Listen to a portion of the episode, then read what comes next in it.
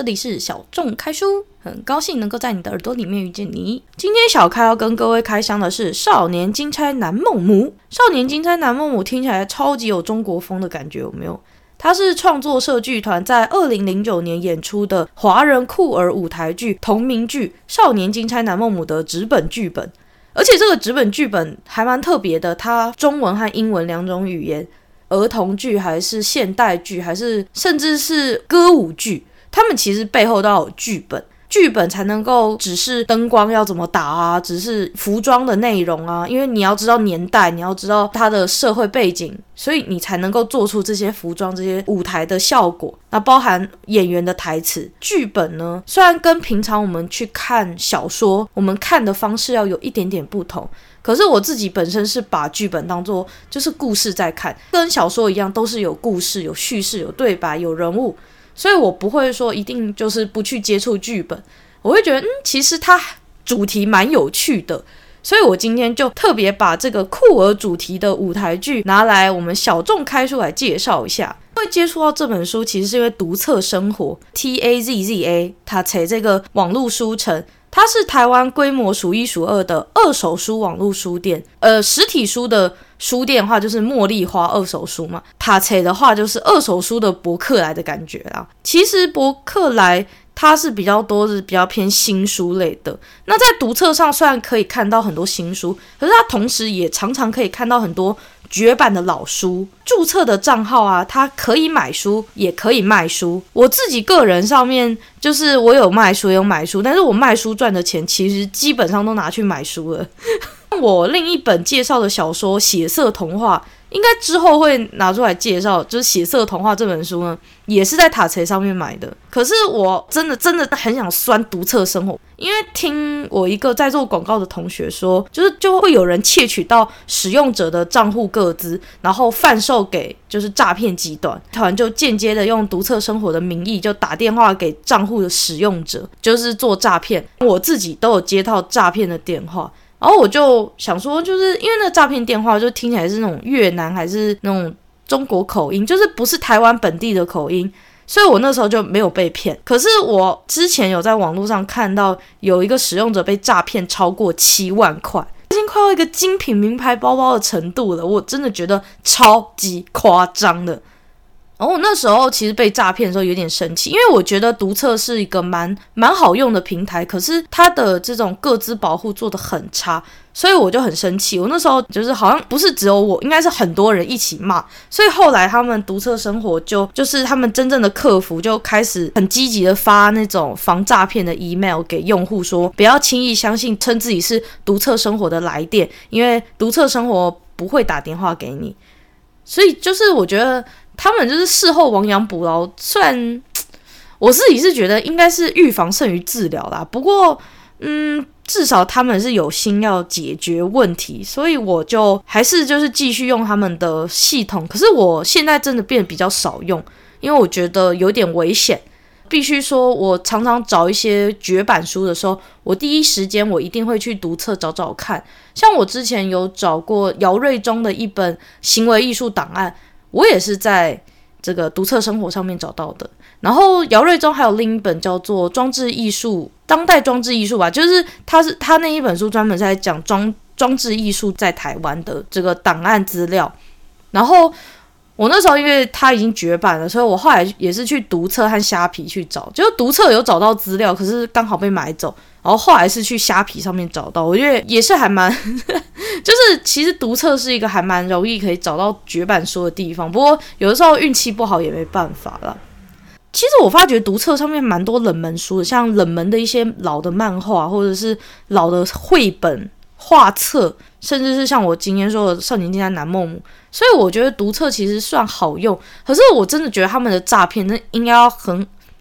很严正的去改善一下他们的各自保护系统。像我就是一个受害者。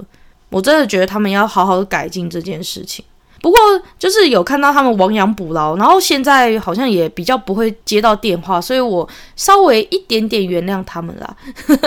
扯远了，扯远了。我们回到就是《少年金钗男梦母》这本书。那这本书就像我刚刚说的，它已经绝版了，而且它很小众，所以呢，我觉得大家有机会去看它的几率比较低。那我今天会完整的介绍故事的内容。嗯，我平常其实是一个拒绝暴雷主义者，拒绝暴雷主义者，简称布雷主义，你知道吗？我今天特别打破我这个布雷主义，就是想要跟大家完整介绍一下他的故事。如果有兴趣的话，可以去图书馆去借阅。我其实看完剧本之后，我还蛮希望他有一天可以再搬上国家戏剧院或者是水源剧场。不过我发现，就是《少年金钗男梦母》它的作者周慧玲呢，他去年二零一九年也有新的作品。那那个新作品其实是跟那个高雄卫武营表演中心去做合作的，他的作品叫做《魂颠记：台湾在地魔幻事件》。那周慧玲作者呢，他在这一个剧场的演出呢，是担任编导的工作。我其实原本要去看《魂颠记》的，你知道吗？我那时候我都差一点要去订高铁票了，结果我的老板临时要我加班。然后我就没办法去，我这超级要是气死了。不过呢，就好吧，就找我退票。那一出戏呢，那一出戏的原作小说《五音仙偷走的秘密》，诶，我不会念这个字，这个字台语，台语字“五阴啊仙偷走的秘密”，找出来看。不过我还没看完，因为我真的太忙了。但是我我觉得，虽然没办法直接进剧场看周慧玲编导的这个《魂颠记》，不过至少我还是可以把小说看一看。在介绍这出剧本之前呢，我想要介绍一下周慧玲这个剧场工作者。周慧玲她是国立中央大学英文系的特聘教授，一九九七年取得美国纽约大学的表演研究所博士，然后他返回台湾，而且他联手创建了台北创作社剧团，就是我刚刚说的，就是一九九七年五月成立的创作社剧团嘛。我靠！一九九七年呢，我那时候才两岁，他已经在做剧场工作了。天哪！他二零零三年建制并经营台湾现代戏剧暨表演影音资料库，他已经不止十七年了。嗯、现在二零二一嘛，所以可能会加到变十八年。所以，呃，其实我觉得艺术人呢，有时候很浪漫，就是一直创作，一直创作。可是，就是背后没有一个研究者去做这些创作作品的一个历史建制的资料库，其实是非常可惜的。像那个视觉艺术的话，已经有一些人在做视觉艺术资料库，台湾的台湾当代视觉艺术资料库。可是，就是影表演影音资料库。就是在台湾也是非常的不容易，因为包含你要去介绍他的剧本啊，呃，去建置演员的资料啊，还有各式各样的这些内容都很不容易，所以他愿意去为台湾的现代戏剧和现代表演艺术去做这样的资料库，其实很，我不能说伟大啦，我觉得伟大又有点太超，我就是觉得他很用心。因为大部分的创作者其实并不是那么喜欢去做这种很琐碎，因为你要建制一个资料库，你就要一直反复重复一样的事情，就是把资料拿回来，然后建档。建档这件事情就是个超无聊的事情，创作者啊或艺术家通常很讨厌这种事情。所以周慧玲为什么我会称她叫做剧场工作者而不是艺术家，是因为她不只是做艺术家的事情，她还做了艺术家常常不愿意做的事。那他二零一四年呢，他就开始主持的全球泛华青年剧本创作竞赛，据说至今呢是举办了五届的竞赛了。他其实不只是做艺术家的事情，也是做了学术研究的论述以及这个资料库的建制。学术思考的人其实不一定会创作，而会创作的人不一定有学术的能量去做建制的工作。那他就是所谓的比较少数，就是兼具剧场编导以及学术研究的创作者。那我今天介绍的《少年金钗男梦母》呢，他其实在当时他们演出的那一年呢，获得了台湾联合报观众票选十大错过可惜的剧场表演。因为大家知道 UDN 吧，就是联合报报系，他们常常会举办一些艺术展览或者是艺术表演的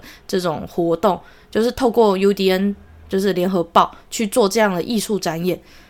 那他当时呢，就获得了就是十大错过可惜剧场表演，而且这出剧之后呢，他也被当做学术论文探讨的剧本。这个戏真的很有趣，因为它是带入民国初年台湾的社会背景，去探讨多元成家的议题。其实要说起来的话，台湾二零一九年才真正的迈入了所谓的同性婚姻合法化。而这本《少年金钗男梦母》是二零零九年的剧本，整个就是超前时代十年呐、而且我要跟大家说一个更惊讶的事情是，在作者序当中，其实周慧玲她有提到说，这本剧本的灵感，应该说它的改编其实是来自于李渔的《无声戏》。《无声戏》是一个小说，那这个小说里面有一篇叫做《南梦母教和三千》，这是一个三百多年前明末清初的作品。三百多年前已经有人在探讨所谓的多元成家了。周慧玲呢，她透过改编鲤鱼的作品，以古借今，当今的这种像是多元婚姻吗？还是多元这种多元成家的概念？即使当代的角度去回顾这个三百多年前的小说，也还是非常的前卫。不过我刚刚讲了很多次鲤鱼，诶，我觉得大家脑子里面是不是出现宝可梦里面那个鲤鱼王？啪啪啪，鲤鱼王没有，他那个李是李登辉的李，那鱼是渔夫的渔。我说鲤鱼这两个字可能大家不知道，不过肉蒲团大家应该有听过吧？因为肉蒲团有被拍成三级片的电影。鲤鱼其实是明末清初的文人。那以现代的角度来说，他其实是一个斜杠文青，因为他曾经有写过文学评论《窥此馆见》，窥词管见，对不起，他的发音有点困难。他写过文学评论《窥词管见》，那他也写过戏曲理论书《闲情偶记》，还写出小说《肉蒲团》，还有短篇小说集《十二楼》。除此之外，他还有非常多的戏剧作品，像是《意中缘》《比目鱼》《风筝误》。这些比较偏爱情剧剧本的这种作品，然后当然还有我刚刚有提到的，就是无声戏。他擅长以好懂但是不断引人好奇心的剧情去铺陈，勾住观众的心。戏曲中还有他的小说中呢，其实常常是带有政治批判以及对时下社会情势的一种讽刺。他的作品时不时呢会去碰触一些有点色色的东西啊，像肉蒲团那些，就是有一点在当时他身处的年代是认为是低俗的这种主题。那他在写作的时候，经常会时常是有一种开玩笑的啊、幽默啊或反讽的那种语气，有的时候会让读者摸不太清楚他的意思，感觉像是被揶揄，又感觉像是好像有一点警示预言的感觉。但是细细考察。这个鲤鱼的生平以及他当时的所处环境，还是能够，就是从他的作品中呢，其实我们现代人呢是可以看得出他到底是想要表达的是什么。可是当当时的那些人，可能他们不会那么容易的能够去断言他这些主题真正的立场。可是他的写作风格还有他的性格，其实是还蛮有自己的自己的特色的。我自己个人在猜测啦，就是鲤鱼在现代生活到底会是一个什么样的人？因为他在那个年代，也许他在那个年代，也许做这些感觉有一点低俗，他没有不是那么的，不是那么的呃高尚大这样子。可是感觉他会是一个很有趣的家伙，诶，就是他会试图用某些很庶民的很。很很比较嗯大众取向的这种主题，然后去做一些警示预言的东西，或者是去阐述一些他自己个人的态度。我就觉得鲤鱼感觉是那种六十多岁还会开黄腔，可是他开的黄腔又不会让人家讨厌的那种色老头吧？我不知道啦。说起来，我觉得开黄腔感觉。其实需要一点格调。你如果开黄腔开到让人家讨厌的话，那就真的是很没有说话的艺术。我觉得鲤鱼搞不好是那种，就是开黄腔开得很有格调的那种人，就是他会很有自己的某种独特的幽默感那样子。搞不好我跟他如果是现代认识的话。会变成好朋友也说不定哦，哈哈哈。但是有可能他现在就是一个很喜欢逛 p o n h u b 的色老头之类的。就是我觉得鲤鱼感觉是一个很有趣的人，虽然他是一个古代人，可是看到他的过去的这些作品，这些很有趣的，嗯，既低俗可是又有种警示预言的这种作品，你会觉得他是一个很有自己想法的人。其实《少年金山南梦母》呢，它跟就是李渔笔下的《南梦母教和三千》的内容，其实大致是很像的。不过周慧玲呢，有做一些小小的更动。我先跟大家介绍一下李渔笔下的这《南梦南梦母教和三千》故事，描述南风盛行的福建，有一个不爱女人爱男人的许继芳呢，他寻得了一个绝色龙阳柔尤瑞郎。绝色龙阳是什么意思？龙阳大家就知道，龙龙和羊就是。在古代就是代表男性的意思，那绝色就是风华绝代的那个意思，就是他长得超漂亮，超漂亮男生的意思。绝色龙阳翻译成现代就是超美美型男，美到像小瘦瘦的感觉，小瘦瘦就是攻受的意思啊，就是绝色龙阳意思就是美到发泡的小瘦瘦的感觉。但是呢，这个许季芳呢，他就爱上了一个叫做尤瑞郎的漂亮小瘦瘦。那故事就是这个许季芳呢，他其实原本有结婚，他有个前妻，而且他还生了一个儿子。可是呢，这个前妻呢，因为生生产的过程中，你你也知道嘛，以前的他医疗没有那么发达，所以生产产生了后遗症，然后那个病灶就莫名其妙前妻就死了。有一年的天妃诞盛会，那个是一个他们他们有一个这样的活动，然后他就看到了少年的尤瑞郎。那这个尤瑞郎，他在这个南孟母教和三千是怎么形容他呢？他说：生得眉如新月，眼似秋波，口若樱桃，腰同细柳。呃，眼睛会说话，然后眉毛细细长长，好好看。然后口若樱桃，大家就不用我翻翻译了吧？就是像一个小巧樱桃一样，呃，红润，然后小巧可爱。然后那个最后腰同细呃腰同细柳，就是腰就像嗯细柳枝一样，好像一碰就要碎了，它很细的意思。别的风姿都还形容得出，独有那白到个尽头的去处，竟没有一件东西比它。雪有其白而无其腻，粉有其腻而无其光。那这一段大致上就是在说尤瑞郎他的皮肤。白里透红，然后皮肤好的吓人，韩国的气垫粉饼也画不出他那个天生丽质的肤质啦。粉有其腻而无其光，大致上我大概看出来意思，大概就是说，你再怎么用什么脂粉去弄你的皮肤，你也没有办法画得出像尤瑞郎天生的皮肤那样那么好。所以简单来说，就是他是一个超级漂亮的男生，而且在故事当中超好笑，有一段就是因为他要去天妃诞盛宴嘛，然后盛会这个活动。然后那个活动就人非常的多，然后尤瑞郎他的爸爸还很担心尤瑞郎的安全，还跟他说，如果有人叫你要去呃人很少的角落，你不要跟他去哦，要小心哦，这样子。所以尤瑞郎的爸爸知道尤瑞郎长得太漂亮了，即使他是个男生，也有可能遭遇不测。这一段真的是一个蛮好笑的小桥段。哦，他就一看到这个小瘦瘦游瑞郎就啊心动，然后季芳就千方百计不惜变卖田产，然后就用五百金就把这个游瑞郎呢就买了回家。而游瑞郎的父亲得到了这笔钱，还还了欠款，然后殓葬了两房的妻妾，就是游瑞郎的大大妈和二妈的意思啦。而且呢，他又。就是被接到季芳家去受奉养，意思就是说，尤瑞郎的爸爸得到了这些钱，而且他还能够到这个许季芳家呢，就是吃喝吃喝住不用担心这样子。所以呢，这个许季芳呢，不仅是爱这个尤瑞郎，他甚至是爱屋及乌，也跟着去照顾尤瑞郎的爸爸，而且死后呢，又。就是处理了他爸爸的殡葬的事情，所以呢，尤瑞郎对这个许季芳非常的感恩在心。那尤瑞郎呢，她嫁给这个季芳呢，其实只有十四岁，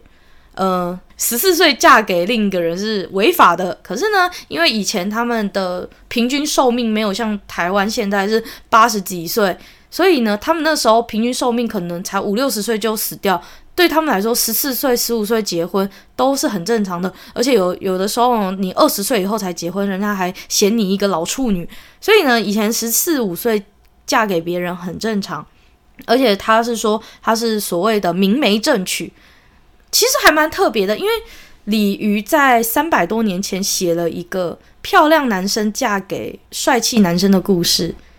在上半段的故事当中，大家看到就是一个呃才子佳人的剧码嘛，他就是把这种才子佳人剧码变成两个男生这样子，有点像现代的 BL 剧的感觉。不过呢，这个下半段的时候，故事就是急转直下。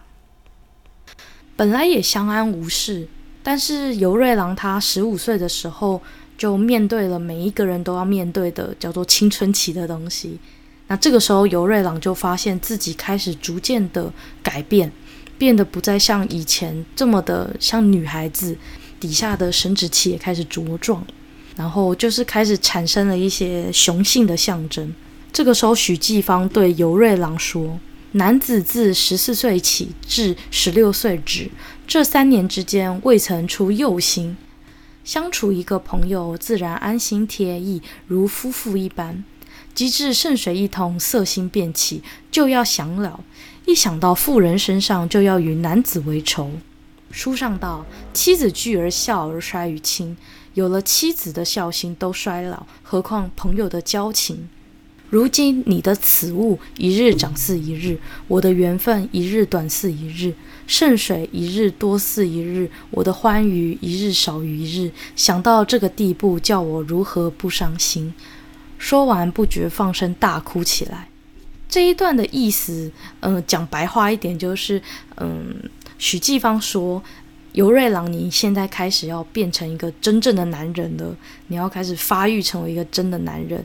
那你就会开始产生性欲，开始喜欢女人，而且会更想要与女人在一起。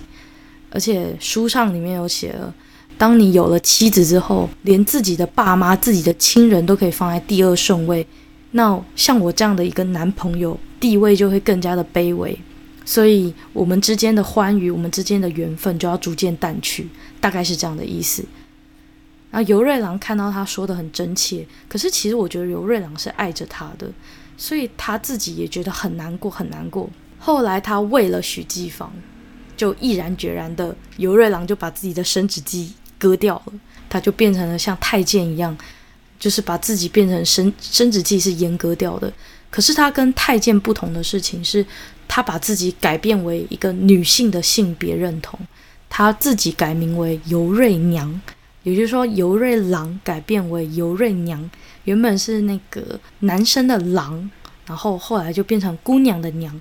也就是说他为了许继芳将自己的性别认同转变为一个女孩子，除了表面上的生殖器的阉割之外，他连他的整个身份认同也全部改为女性。而且他在故事当中也有提到说，这个尤瑞娘呢，她甚至为了省乳母的费用，乳母就是保姆，就是照顾这个陈仙，就是呃许许继芳的儿子，为了去省这个保姆费，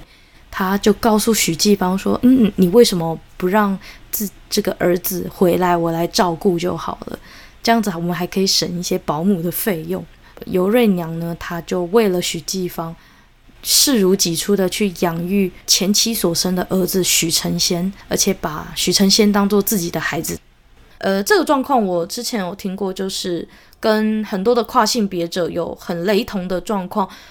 像很多的男男性跨女性的跨性别者，在面临到自己青春期的时候，都会对自己身体性征的转换感到很憎恨、很痛苦。尤其是就是如果他只是一个普通的扮装癖者。他喜欢扮成女装，但是他不一定讨厌自己原本原生的性别的话，那这都还是很好的一件事情。可是如果说这一位跨性别的这个朋友，他是对于自己本身的性征非常的痛恨，他很痛恨，他是已经痛恨到不得不把它除掉的状态的话，其实这跨性别者生在一个错误的身体里面，他会很痛苦。他会比变装癖者更痛苦，或者是部分的跨性别者，他可能只要扮女装，他就很开心了；或他只要扮男装，他就很开心了。可是有部分的比较极端的跨性别者，是他必须要把自己完全变成另一个性别，他才能够感到对自己的性别认同是有自信的，嗯、呃，对自己的身体是感到有自信。嗯，我觉得在这个三百多年前的作品里面呢，尤瑞郎他就是一个很典型的跨性别者，然后他也爱上了就是他的一个男性的伴侣，就是许季芳，而且他不只是害怕，我自己觉得他不只是害怕自己变得不像女人，而且他也害怕他的伴侣不再爱他，所以他那个时候就毅然决然的把自己的生殖生殖器阉割掉了。他在书中就提到，就是。呃，他把自己生殖器阉割掉，所以他就等于像是宫里面的太监一样。嗯，可是他跟太监不一样的是，太监有的时候是他是为了不要在宫里面去跟别的嫔妃作乱嘛，但是他的做掉自己生殖器，其实我在某部分上看出来是一种跨性别者对自己性征转换的一种恐惧和嫌恶的一种态度。他在阉割掉之后，许继芳虽然感到很感动，可是许继芳居然因为别人的嫉妒而被告到官府。结果呢，许继芳他就被官府毒打一顿。结果回到家之后呢，这个许继芳就他的爱人就生病死亡了。十四岁嫁给许继芳的尤瑞郎，尤瑞娘呢，她就隐藏身份，做女装的打扮。她后来就跟一个名为孝江的母舅呢，就搬迁至漳州。这个许继芳前妻不是有生一个儿子吗？他这个尤瑞娘呢，就跟孝江一起把这个儿子抚养长大。那这个儿子叫做陈仙，承先启后的那个陈仙。这个儿子陈仙长得跟他的老爸一样，就是帅帅的帅公这样子。所以呢，他就引起了一阵南风相缠。南风是什么呢？哦，我先说一下南风哦。南风是南边的南，然后台风的风。南风大概可以是。指涉说是流行于南方的风气，也是从南方吹到北方的风。这个故事里面呢，南风的意思是就是盛行于中国南方福建闽南一带，男性对男性之间的性爱与恋爱这件事情。然后，而且南风就是男生的男跟呃东南西北的南刚好有一个谐音梗的那种概念，所以南风呢其实就是所谓的 BL 风啊，就是男生和男生恋爱，甚至是男生染指。男生的这个概念，那这个尤瑞娘呢，就发现说儿子成仙，因为他长得太好看了，所以就引起就是同学啊、老师，甚至连高官都想要染指成仙，对他起了这种呃邪念这样子。所以呢，尤瑞娘呢就赶快带着许这个许继芳的儿子成仙呢，赶快逃离，趁夜黑风高的夜晚，就赶快到广东。所以为什么他会说南孟母教和三千？就是这个孟母呢，意思就是尤瑞娘的。她虽然是男生，可是她其实整个身份认同是一个女性。然后她带着她的小孩，她的小孩被这个其实不能说是同性恋，我等一下会再解释。就是这种男生与男生之间染指或者是产生特殊关系的这种这种状态呢，他是感到恐惧的，因为他自己的人生背景当中，他跟他的。就是她的伴侣，她的丈夫是曾经有非常糟糕的这种生命经验，所以她不希望她的儿子，也就是她伴侣留下来的这个儿子，也发生同样的事情。所以她带着她的视如己出的这个小孩，就是离开那个可能会造成不好后果的这个环境。可是这也是一种反讽，就是说，诶，她自己本身就是一个南风的。就是男生与男生特殊关系下的一个跨性别者，可是他却又痛恨这样子的状态发生在自己的儿子身上，所以整个故事当中其实有很多的反讽。那最后其实这个鲤鱼呢，他给了陈仙一个很不错的结局，就是他苦读数年，他在广东就中了举。而且也一了这个许季芳的遗愿，就是许季芳他在就是生病死掉之前，是希望他的儿子能够有有所成就。尤瑞娘等于是栽培这个孩子，栽培到了了这个许季芳的遗愿。其实这个陈仙一直都不知道，辛苦拉拔自己，而且举家三千的母亲，也就是尤瑞娘，她是一个男儿身。可是他因缘际会之下，就听到旁人说啊，你妈妈其实是爸爸这件事情。可是他又不希望让自己的妈妈感到尴尬，所以他就一直瞒着他妈妈这件事情。尤瑞娘以为他不知道他是男生，我是说生理性别是男生，但他心理性别当然已经是妈妈嘛。这个陈仙呢，他为了不要让他的妈妈觉得尴尬，所以他一直隐藏自己知道这件事情的事实，然后一路等到尤瑞娘离开人世之后呢，陈仙就什么也不说，把瑞娘和他的爸爸季方合葬在一起。在这个南风这个世界观，就是男生男生可以有特殊性关系的这种中国古代的这个状态下呢，虽然尤瑞娘她也是一个南风的，就是倾向的人，她她是喜欢男生的。可是为什么我不会说这是同性恋？因为其实这个南风有一种阶级意识，嗯。当时的人认为，吼，这个男生的男的这个南风啊，它是盛行于江南而渐染至中原的意思。中原就是可能比较偏北方的那个地方。那它有这个谐音的借喻，所以这个明代人呢就称南风为南风。男男生的南和南边的南这两个南去做一个谐音的指称。嗯，虽然中国人自古就是对两个男生两情相悦这件事情是有各式各样的文学作品去做阐述，甚至有所谓的断袖之癖这样子的成语，可是其实这其中是带有我刚刚说就是阶级不平等。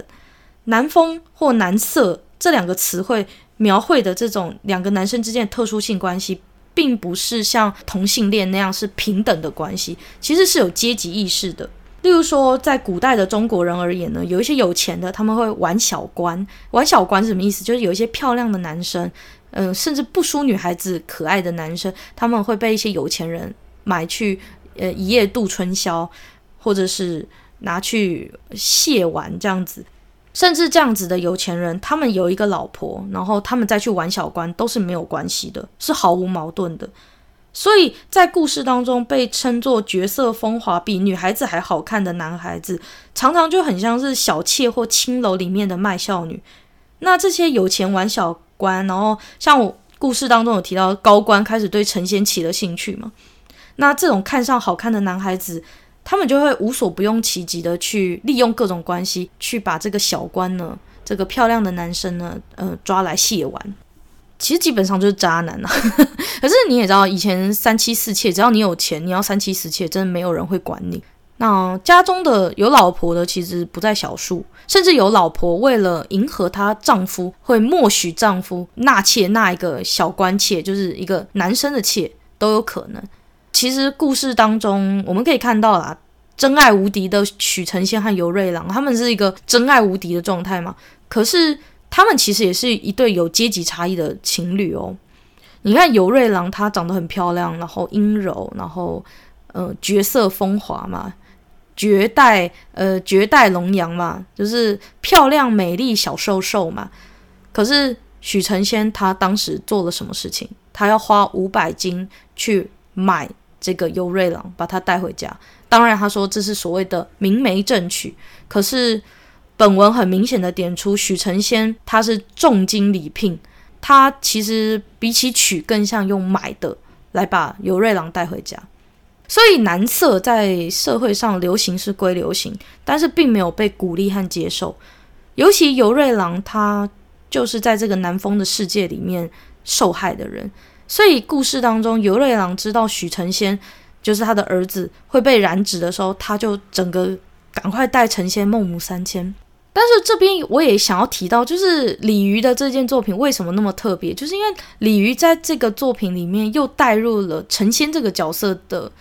观点，就是承仙是在尤瑞娘死后，也就是他的母亲尤瑞郎，也是尤瑞娘，她死后什么也不说，把她和自己的父亲合葬在一起。为什么这个事情这么重要？他要写在结局，因为他虽然什么也不说，可是在注重。祖先记忆的华人文化里面，将一个男人葬在自己的父亲旁边，其实是对这个跨性别者最大的敬重。在三百多年前，明末清初的那个年代，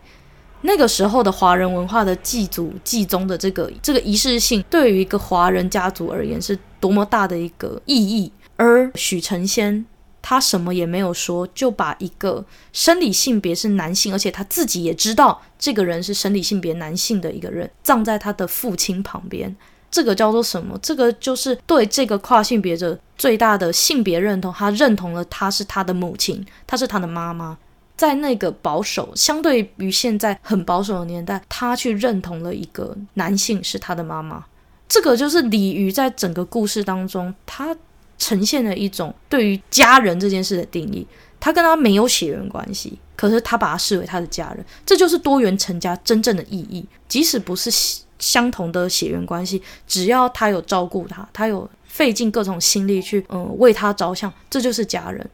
那周慧玲笔下的少年金钗男孟母呢？前面大致上都是跟李渔的原作呢是差不多的，不过呢，我觉得周慧玲。有把这个有点悲伤的故事赋予一个比较欢乐的结局。那他的故事背景是从明末清初改为清末民国初，这样清末民初。那瑞娘跟陈仙这对母子呢，他们不是搬迁至广州，而是改为搬迁至台湾。那故事中呢，他有增加一些新的角色，而且将故事当中的母舅这个笑江这个角色呢，改为瑞娘的表姐笑江，然后并且将这个这个笑江这个角色也描绘为另一个跨性别者，但是这个跨性别者不一样，他是女扮男装的跨性别者。而这个照顾瑞娘和陈仙的笑江呢，就仿佛一个沉默的大人格，用他的方式默默守护瑞娘母子多年。而且在故事的最后，他似乎得到了某种勇气，就开玩笑似的向瑞娘表达了自己的心意。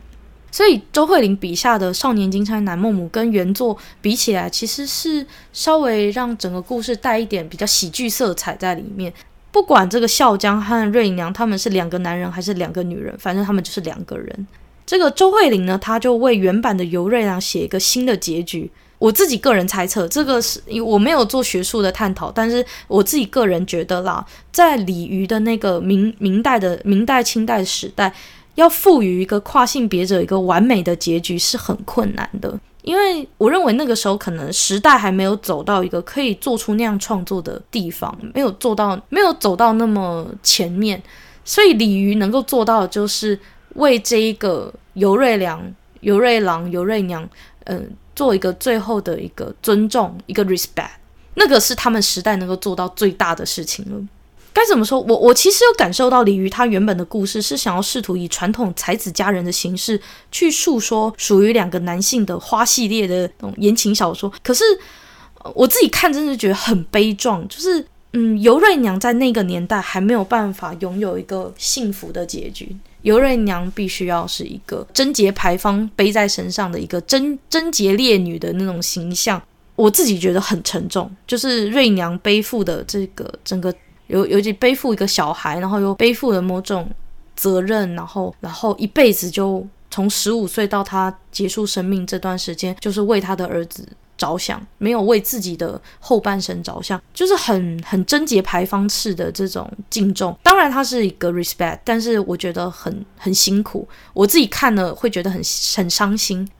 那相较原版的话，《少年金钗男梦母》的剧本呢，它加入了比较多幽默风趣元素，也为这两个跨性别的角色带来一个比较完美结局的可能性。虽然他最后没有去讲他们一定会结婚或一定不会怎么样，或是怎么样，他没有去写死那个结局。可是我觉得周慧玲笔下的少年金钗男梦母，他试图让跨性别者拥有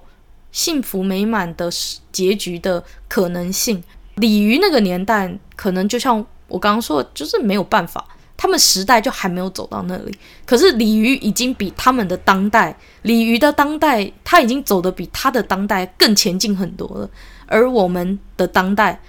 就是由周慧玲去走更前面，然后如今二零一七一九年二零二零年，我们真正的同婚合法化这件事情，不只是在故事里面会发生，也可能会在我们的现实生活发生。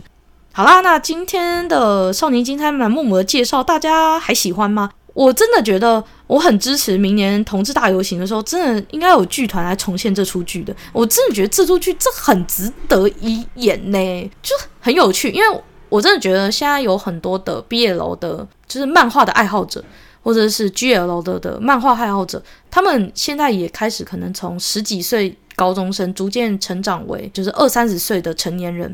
然后这些漫画的爱好者，他们也可能一一定的独立的经济自主之后，他们也可以去，就是看到有趣的剧，也会想去看。所以我觉得《少年金钗男梦梦》真的是一个。可以趁着这种势头，就是尤其又同婚合法啊，各种，然后又 有所谓的同志大游行的这种时间，我们可以去做一个演，做一档演出或什么的。因为我觉得现在这种 BL 就有的漫画出来之后，大家对于多元性别或多元婚姻的关系已经渐渐的松绑。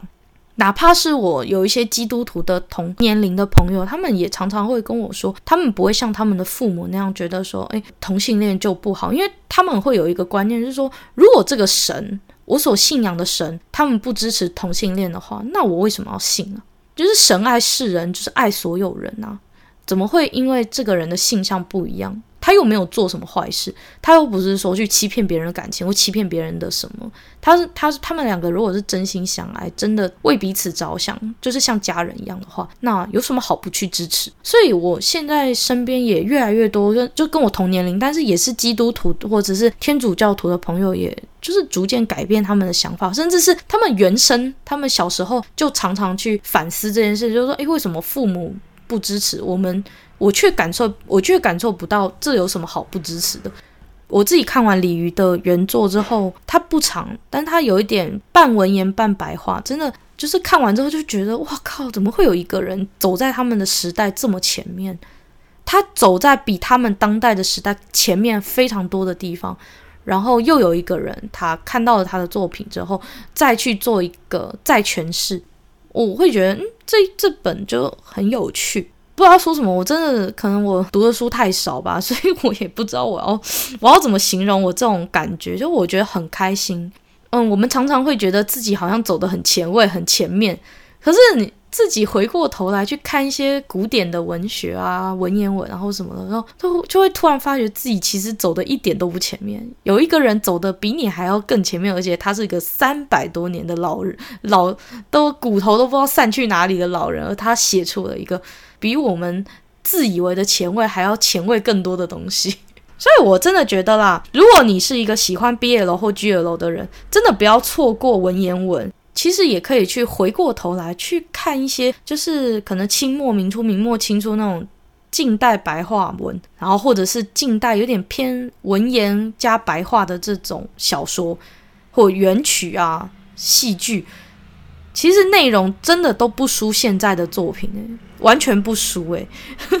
而且香艳可口的性爱描绘也不会少哦。应该说，你以为只有现代人才会看色情片吗？没有没有没有没有。对，对于这些就是古代人来说，香艳可口的小说情节也是。他们就是会快转到那边的爱爱镜头，好吗？就是，嗯，不要自己觉得自己好像，呃，只有现代人这样，没有没有，其实他们以前就已经有了，只是形式形式啊，或者是表现方式跟我们现在不一样。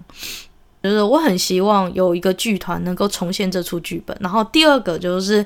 嗯，如果你喜欢 BLGL 漫画小说的人，千万不要放弃看文言文，因为搞不好你会在古文当中看到更多香艳可口，而且你觉得我靠，这个内容，天哪，没有完全没有在书的啦，这样 不用觉得说古代的文言文一定就很无聊，一定就很无趣。其实搞不好你回去看一些古代的东西，你会觉得哇，其实他们走的比我们还前面。那。今天的就是少年金钗男梦母的介绍就到此告一段落哦。很高兴能够在你的耳朵里面遇见你。如果你有什么希望我介绍的书，或者是你看到什么书希望我能够讲讲，呃，我对这本书的想法话呢，欢迎你能够来信，我们的信箱信箱都会写在下面的资讯栏。再次说，就是很高兴能够在这么冷的天气里面呢，跟大家介绍这本有趣的书。